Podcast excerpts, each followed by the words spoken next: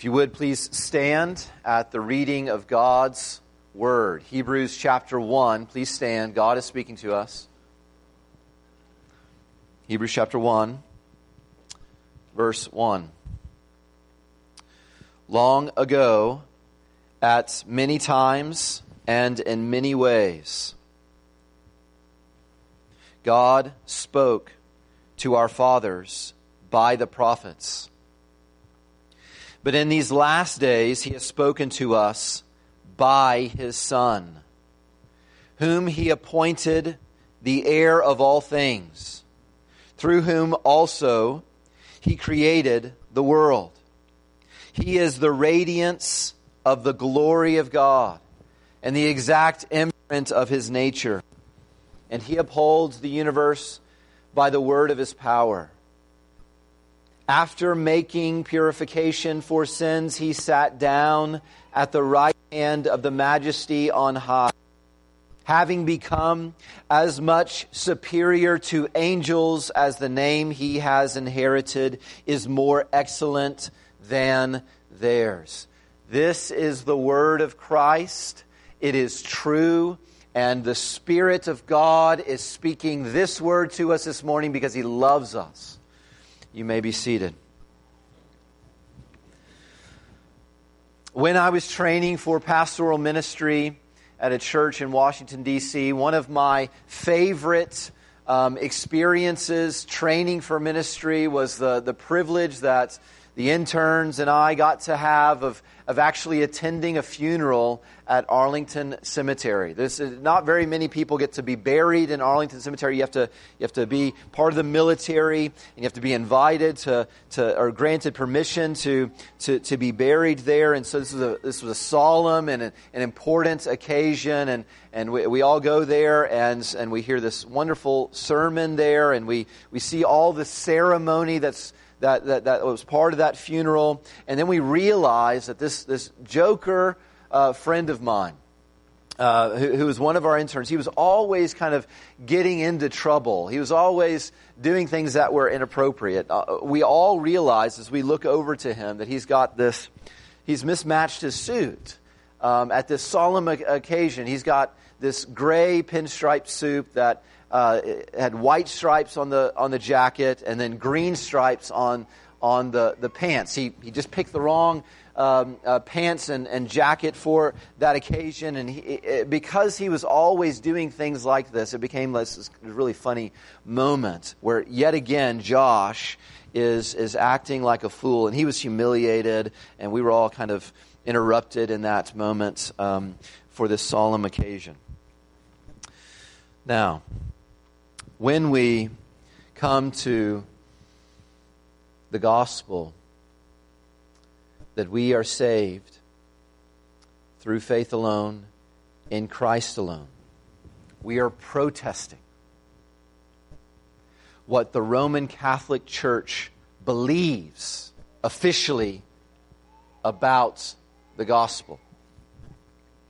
Now, let me tell you what the Roman Catholic Church says on this topic the Roman Catholic Church says that we are saved by Christ alone. The Roman Catholic Church says that no sinner can be saved apart from God the Son taking on flesh, apart from God the Son living a righteous life that we need, apart from God the Son dying the death as a sacrifice for sinners, apart from God the Son being raised victorious over death and then ascending into heaven. That's what the Roman Catholic Church says, and that is what we believe as well.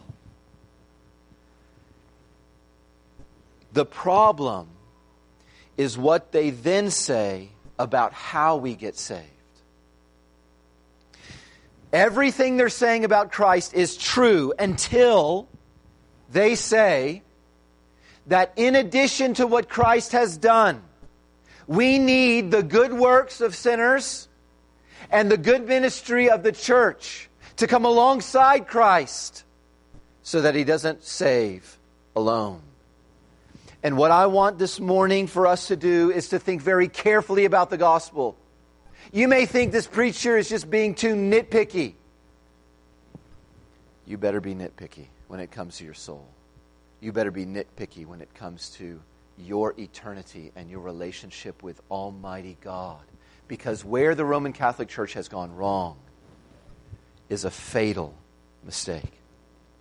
It is one thing, it, it, it is a silly thing to, to open a sermon like this talking about a suit.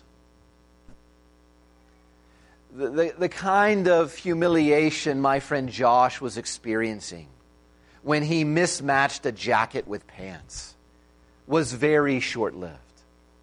But if you mismatch who the Savior is to what he has done, that is a shame that will never end. And according to the Catholic Church, in order to be saved by Christ alone, you have to be baptized in the Catholic Church.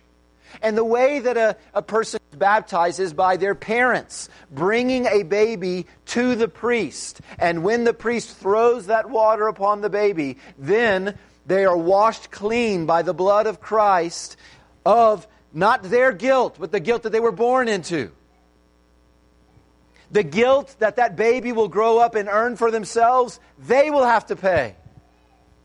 They will have to be cleansed in purgatory, this middle step between death and heaven. And maybe for millions of years, they will be punished for their sins before they can enter into heaven clean. In order to be saved, according to the Roman Catholic Church, you need the help of the church. The, the church will, will give you these good works that if you look at the relics, these, uh, the, the, this little piece of John the Baptist's fingernail, if you just look at that or you see something that Holy Mary wore, then that will take many years off of your time in purgatory.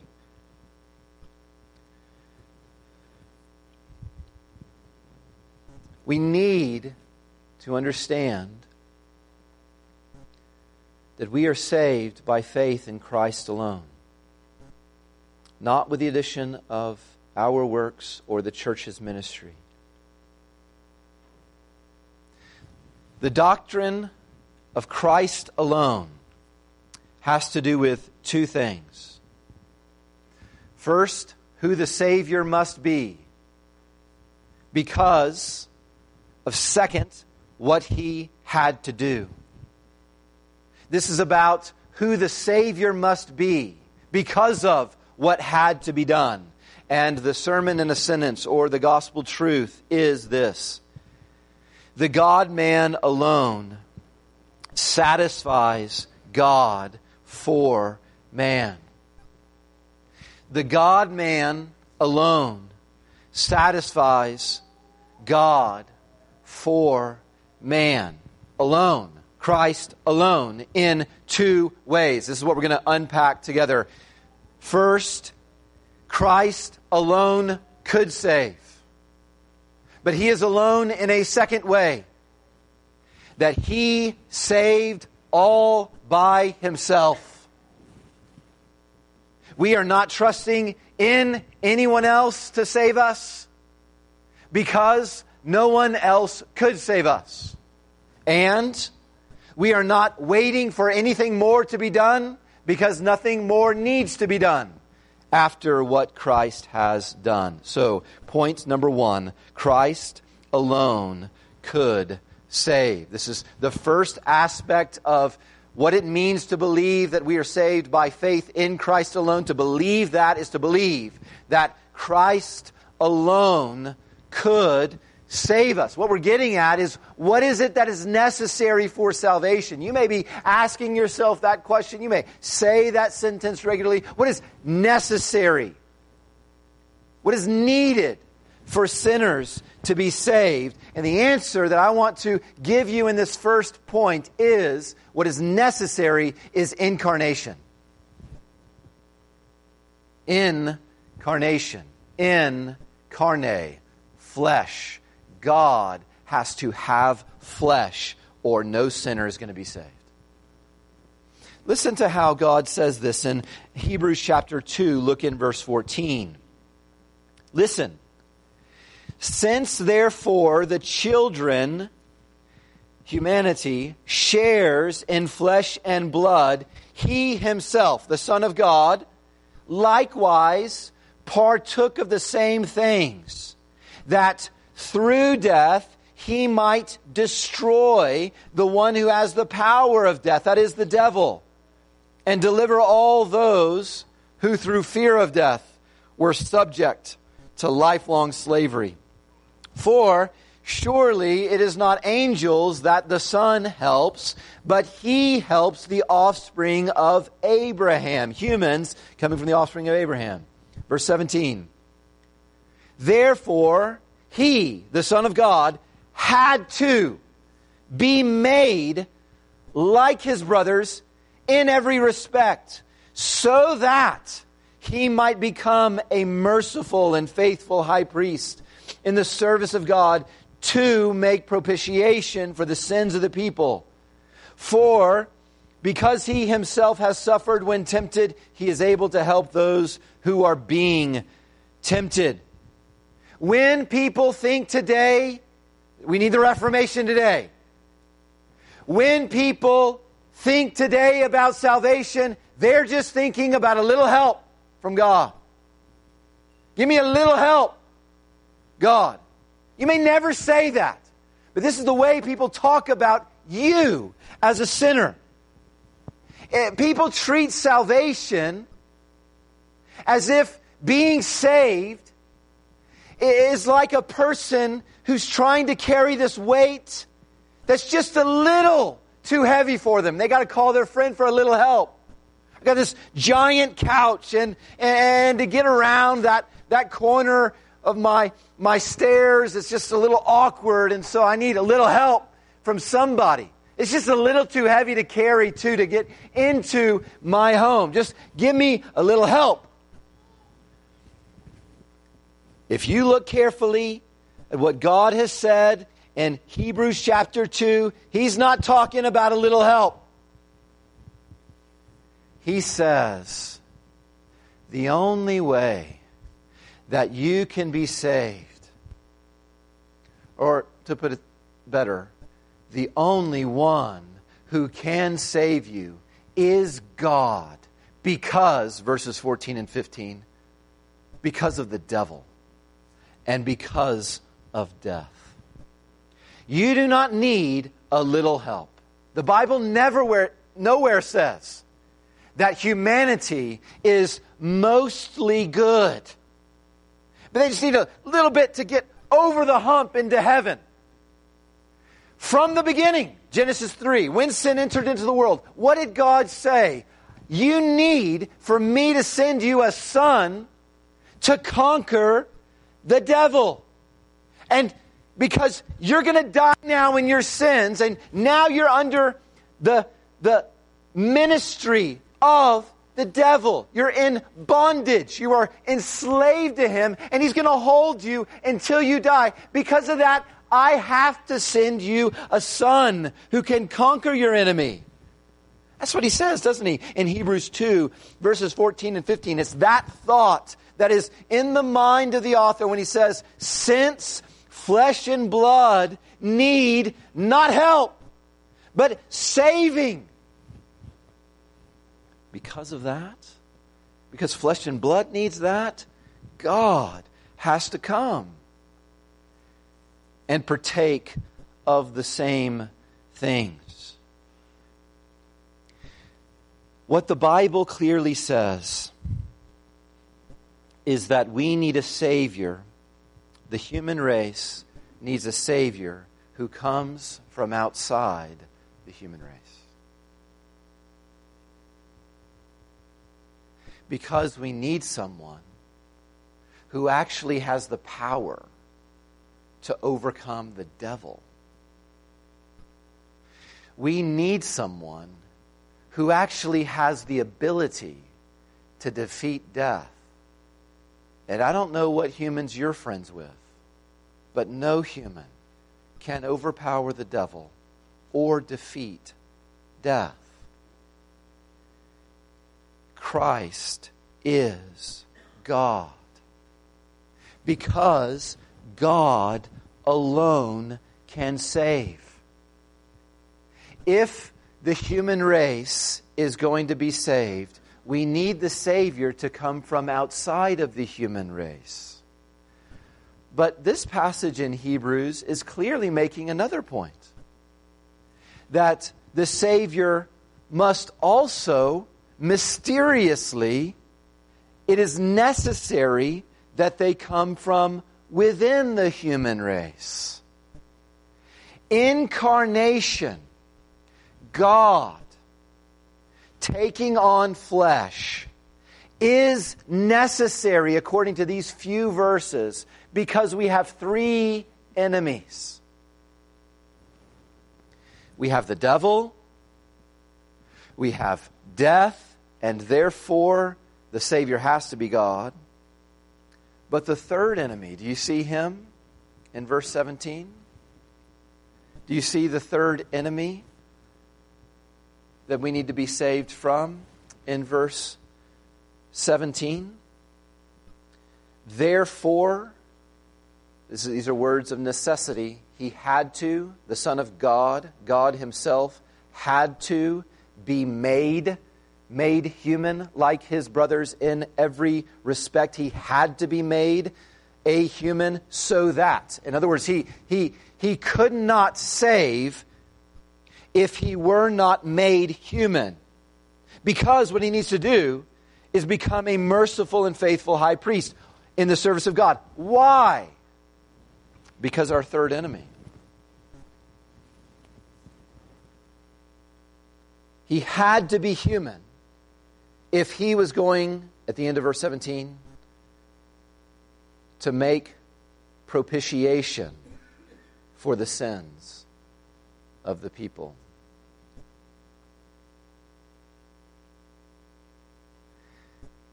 Beloved, it is not just that we need to be rescued from our slavery and bondage to the devil and death. We don't just have those two impossible enemies. The third one is the worst one it's God Himself. We need to be saved. And the language here is we need a sacrifice that is a propitiation from wrath. Propitiation is blood that is given to God to satisfy his need to punish sinners. That's what propitiation means. Listen to me. Because today we need to re- reclaim this truth of being saved by faith in Christ alone because there is a man centered gospel that is so regularly preached. And the way that this gospel is so preached is preachers and in your own heart, you start to think, you know what? If no one cares about me, at least I've got God. People come alongside you and they want to preach a gospel to you, and the gospel they're preaching to you is you don't, don't feel bad about yourself. Don't feel like you're a failure. Look how valuable you are. Look at Jesus. Look how much you are loved by God. In other words, the, the good news that is preached to us and that we want to believe in our hearts is, is, that, is that the problem we have is that we think God thinks better of us than we're inclined to think. The problem is not that we need to just believe that God loves us. The problem that needs solving is we don't believe that God hates us. God hates sinners. He hates sinners. Read Psalm 5 if you don't believe me. He, it says there, literally, he hates all evildoers, and we're all evildoers. And he's going to pour his wrath and anger forever and ever upon sinners. We need to believe that. And in Christ, we also see this. What is shocking is that God also loves sinners. He does hate them. He also sends them a Savior to propitiate, to satisfy God's wrath by absorbing it, by taking it all on a cross. And Hebrews says that Christ had to be like humans in every respect. That means fully human, not just partially, but fully a human if we're going to be saved. Point number one is about who the Savior has to be if we're going to be saved. And we have seen he has to be God because a man cannot whoop the devil or death. He's got to be God. And he's got to be man because God must punish humanity. We need that kind of Savior. Christ alone could save us because he is the only one who is the God man. And, and he's not some polyester blend of God and, and man, right? He's not, he's not partially one, but then fully the other. He is truly God and truly man. Two natures exist and are united in one person. And this is what I need you to hear this morning is that was not the point that the reformers were arguing with the Catholic Church about. This was not the point that need, they needed a reformation for. The Catholics believed all of that. But today, today, we are facing a different kind of problem. Today, Christ is treated like he's more man than he is God. Friends, Christ is not just your friend. And if you have a posture in your heart which just treats him as just the friend of humans, if you have a posture in your heart that he is obligated to forgive you for every way that he, you belittle him, then you need to hear again who he is. Christ is not a genie who exists to grant your wishes for what you want out of your life. That is not who he is. Christ, if he were to stop telling your heart right now to beat, he's upholding the world by the word of his power. If he were to say right now for your heart to stop beating, it would stop beating. And he has every right as your creator to do that very thing. Christ is the ruler of everything and everyone. His every word is true and every word is good. And he deserves your and my unquestioned and happy obedience. And everyone who does not revere him becomes a rival to him and no one's going to win against him. That is what we need to be reminded of today that he is truly God. He must be. Because the God man alone satisfies God for man. But Christ is alone in a second way. Christ is alone in a second way. He, he alone could save, but point number two is Christ saved alone, all by himself. Look in chapter 4, verse 14. Look in chapter 4, verse 14 of Hebrews. Just see this in the text. Since then, we have a great high priest who has passed through the heavens, Jesus, the Son of God. Let us hold fast our confession of faith. You got to know what you believe. For we do not have a high priest who is unable to sympathize with our weaknesses, but one who in every respect has been tempted as we are, yet without sin. The Roman church says that Christ saves, but not by himself, not alone.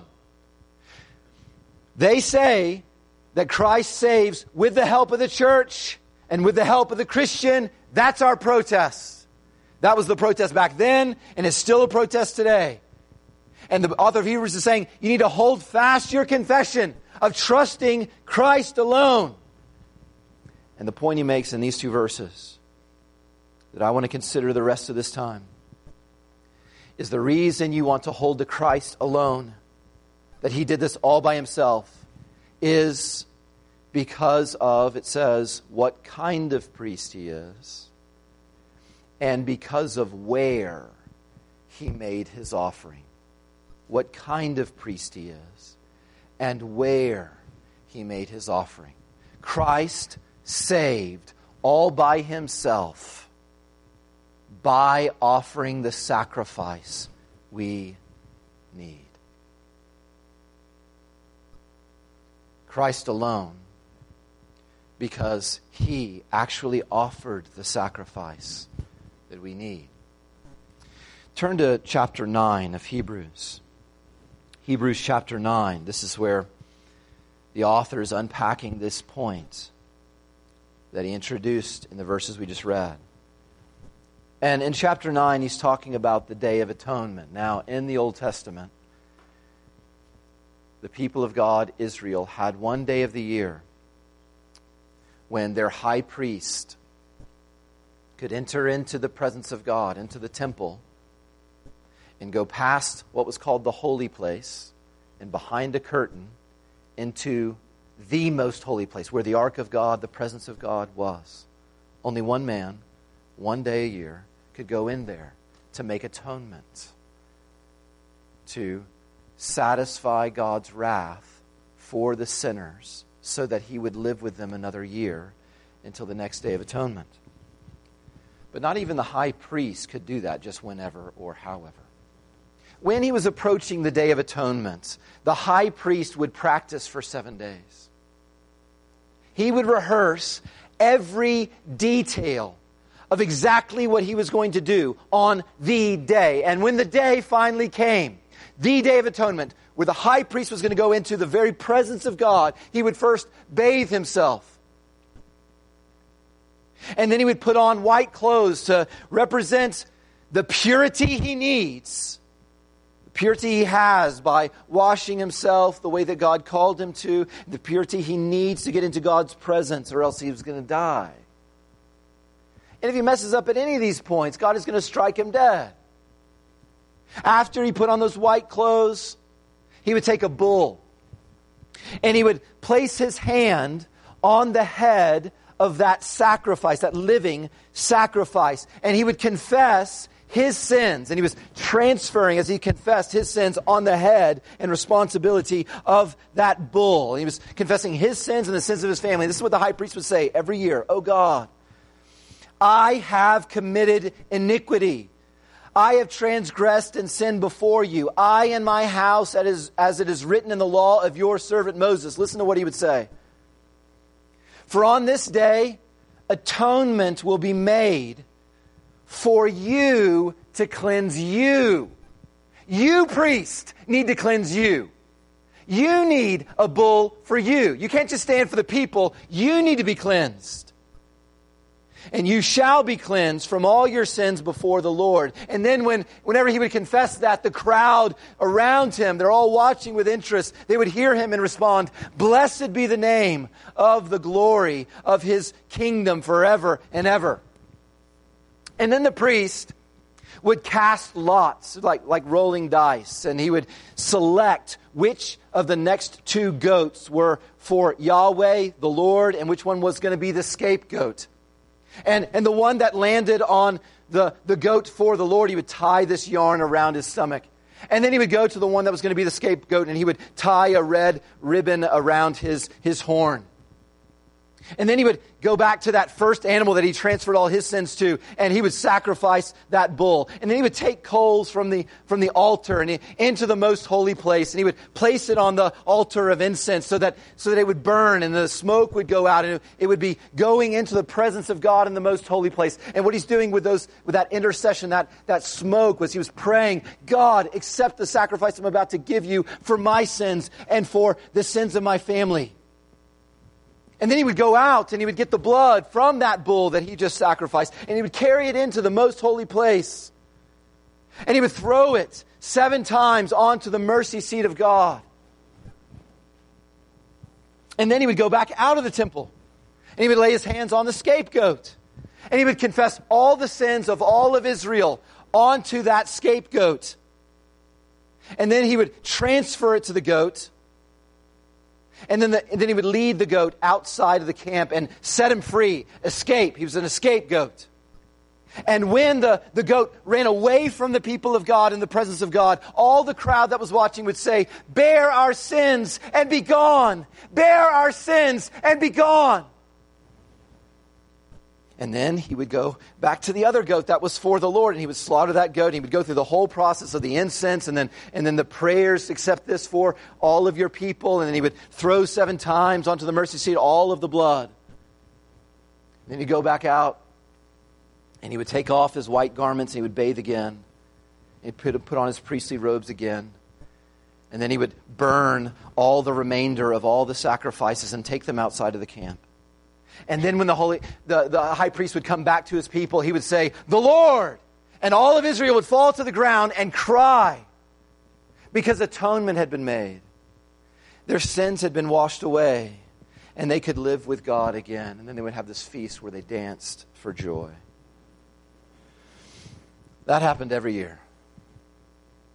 And on top of that, every family in Israel for Passover would bring a lamb. They would carry a lamb in, in their arms to the temple and ask and hand the lamb to the priest to kill for them and their sins and, and the sins of their, their family. And beyond that, every single day, this is what the priests were doing. They were making sacrifices to God. And all of that process, year in and year out, day in and day out, that convinced the people of a few things. God is absolutely he is righteous. And we are sinners who cannot live with God. Look at all the blood. And God is gracious. He's the one providing these sacrifices in this way for us to live with Him. And none of it is enough. It's not enough because we have to keep on killing them every day, every year, over and over. Look at verse 7. Chapter 9, verse 7. What are the sins that all this blood and all this ceremony is covering? Only the sins that those people didn't even intend to commit.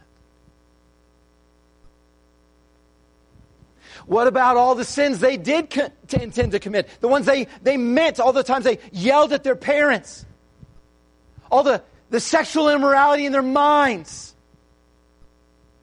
What about everything they knew they did? Look in verse 9. According to this arrangement, all these sacrifices offered could not perfect the conscience of the worshiper. In other words, they knew they were still guilty and they could not get past it. Beloved, this morning, I want to encourage you to not believe the lies of Rome. The Pope would have you believe that Christ offered a sacrifice that does not cover all of our sins and does not free us of all of our guilt. Now, they celebrated, they cried, they danced for joy at that much forgiveness.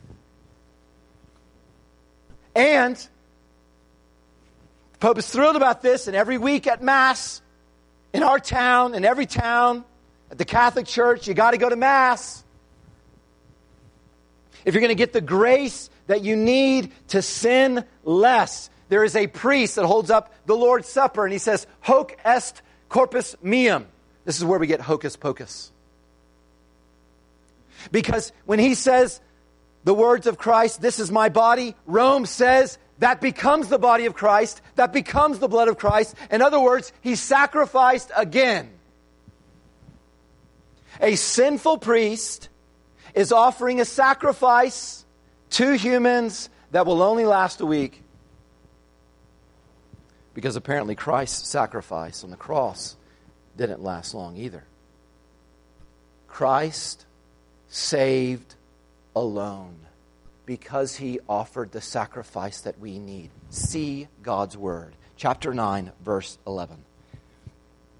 When Christ appeared, then through the greater and more perfect tent, the tabernacle, not made with hands, not of this creation. In other words, he went into heaven. Verse 12. He entered, listen to the words, once for all into the holy places, not by means of the blood of goats and calves, but by means of his own blood, thus securing an eternal redemption. Verse 13 If the blood of, bull, of goats and bulls and the sprinkling of defiled persons with the ashes of a heifer sanctify for the purification of the flesh, how much more will the blood of Christ, who through the eternal Spirit offered himself? without blemish to God. Purify our conscience from dead works to serve the living God. Christ, our sinless high priest. Because he's sinless, he's going into a different Holy of Holies. He's going into heaven itself. He's the only man who can walk in there. And he's bringing his offering there. He was nailed to the cross so that he would have blood to carry into heaven. Christ alone can make his offering in that place, and Christ alone could make the offering that he did. It's the offering that we need. The blood of bulls and goats cannot purify our conscience. He said that clearly, but Christ offered himself without blemish. Christ says, Don't take the blood of animals, take my blood for theirs. Give them my sinlessness. Christ alone can save, and Christ saved alone. No one was hanging with him on that cross. No one went with him into heaven to offer that blood. There's no other pri- priest who could do this. There's no other sacrifice that could do this. And there's no other blood that is needed. The Mass is a lie. Listen, chapter 9, verse 24. Hear this again. Chapter 9, verse 24. Christ has entered not into the holy places made with hands, but into heaven itself to appear in the presence of God on our behalf. He didn't offer himself, verse 25, repeatedly every year with blood that's not his own. Verse 26. Because if he did that, he would have to suffer repeatedly since the foundation of the world. He's not doing that in the Mass. But as it is, he has appeared once for all at the, at the end of the ages to put away sin by the sacrifice of himself. And just as it is appointed for man to die once and after that comes judgment, so Christ, having been offered once to bear the sins of many, will appear a second time, not to deal with sin, but to save those who are eagerly waiting for him. Chapter 10, verse 10, the same thing. We are made holy through the offering of the body of Jesus Christ once for all. Verse 12, the same thing. When Christ offered for all time a single sacrifice, he sat down, his work is done. Verse 14, by a single offering, he has perfected for all time those who are being made holy. The Reformation happened because the Roman Catholic Church was claiming that Christians needed to purify themselves. That more needed to be done. They needed to suffer in purgatory. And the church is going to help you. If you got enough money, you could buy an indulgence. These certificates from the Pope that had the power to take off 1,902,202 years and 270 days from your suffering in purgatory. It doesn't matter if you feel bad about your sins. It, does, it only matters if you have enough money to buy repentance. And God comes and says, You don't need any more priests or any more suffering because I give you my son. Now, for years after Christ was raised from the dead and ascended into heaven, the Jewish people would keep carrying their lambs to the temple.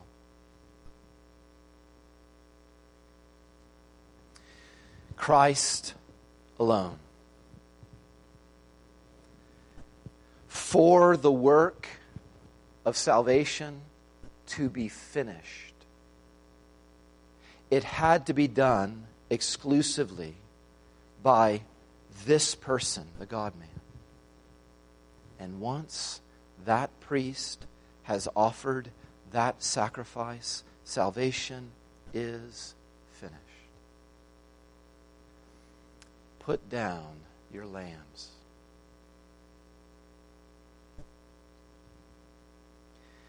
What I want to encourage you with is this call to empty your hands and fill your heart. We're saved through faith alone, a heart filled with trust alone in Christ alone. And that kind of faith has empty hands. Christ lived the life that you need. You don't need the righteous leftovers of Mary or any saint. You don't need, in order to get into heaven, to be a good girl. You don't need to be an upstanding citizen. You don't need to give more and more to the church to get into God's good graces. What Christ did alone is enough. Christ, Christian, Christ died for your sins. You don't need to suffer in purgatory. And you don't need to question your salvation every time you sin. Because Christ is alive. You don't need to question every time you sin whether you're saved because Christ is alive. What I mean is, God has already accepted Christ's blood alone to save you. That's, the, that's what's pictured in resurrection. Christ was raised to personally and directly hand to his people his life to get into heaven and to apply his blood to get us out of hell. This is exactly what the book of Hebrews teaches. Hebrews chapter 7. Here's the last passage, verse 23. Listen to this. The former priests, verse 23, the former priests were many in number because, here's the reason there were so many of them, they were prevented by death from continuing in office. We need more of them because they keep on dying. But he, Christ, holds his priesthood permanently because he continues forever. Consequently, he is able to save to the uttermost those who draw near to God through him, since he always lives to make intercession for them. The only reason you would need more than one priest is because priests are sinners who die. But Christ's blood was enough to cover our sins. We know that because Christ didn't need to die for his own sins, and therefore he could not stay alone, uh, stay dead. Christ saved alone, all by himself, in that he rose himself. He raised himself from the grave because he's God. Christ has the power to raise himself and defeat death. The resurrection proves that Christ's sacrifice was accepted and that now he is in heaven still pleading with God to use his blood to save to the uttermost. He's still doing this as the only priest we need. What that means is you don't need the church to intercede between you and God. We've already got a priest doing that. You don't need to pray the prayer that that preacher tells you you got to pray. And if you only repeat after him, all you got to do is repeat after him because he's got these magical words. There's a magical effect in heaven. Because once you repeat after him, he says, You just got saved. He ain't no priest. You don't need no priest. You've got Christ. So let me call you now to turn from your sins and trust in Christ alone. Do that right now, where you're sitting. If you've come in here not trusting Christ, turn from your sins now to Him and believe in Him alone. And then you don't need to be baptized in holy water or to get in the Church of Christ baptistry. Like right now, today, or else what if a Mack truck ran you over? You don't need that. You don't need some sinner to hand you Mass.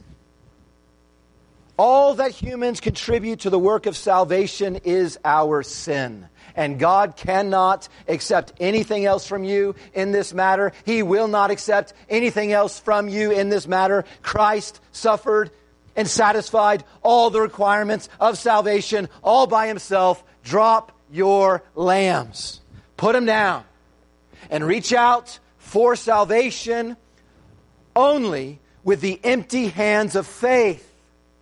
That's why we're saved through faith alone, because faith drops everything else and reaches out from ourselves, from humanity, from the earth to the Savior. Nothing in my hands I bring, simply to thy cross I cling. The God man alone satisfies God for man. Oh God, we pray that you would cause this word to do more than I could make it do. You would cause it to save and that you would cause it to save by emptying the hands of every soul here of everything else that they would look to, every way that they would try to add to Christ's work, every other person they would look to to give them a little more salvation. We pray that they would, we would all, with the empty hands of faith, rely on Christ alone. We are not waiting for anyone else. We don't need anyone else. We're not looking for anything more. We don't need anything more. Cause us to trust in Christ. We ask in His name.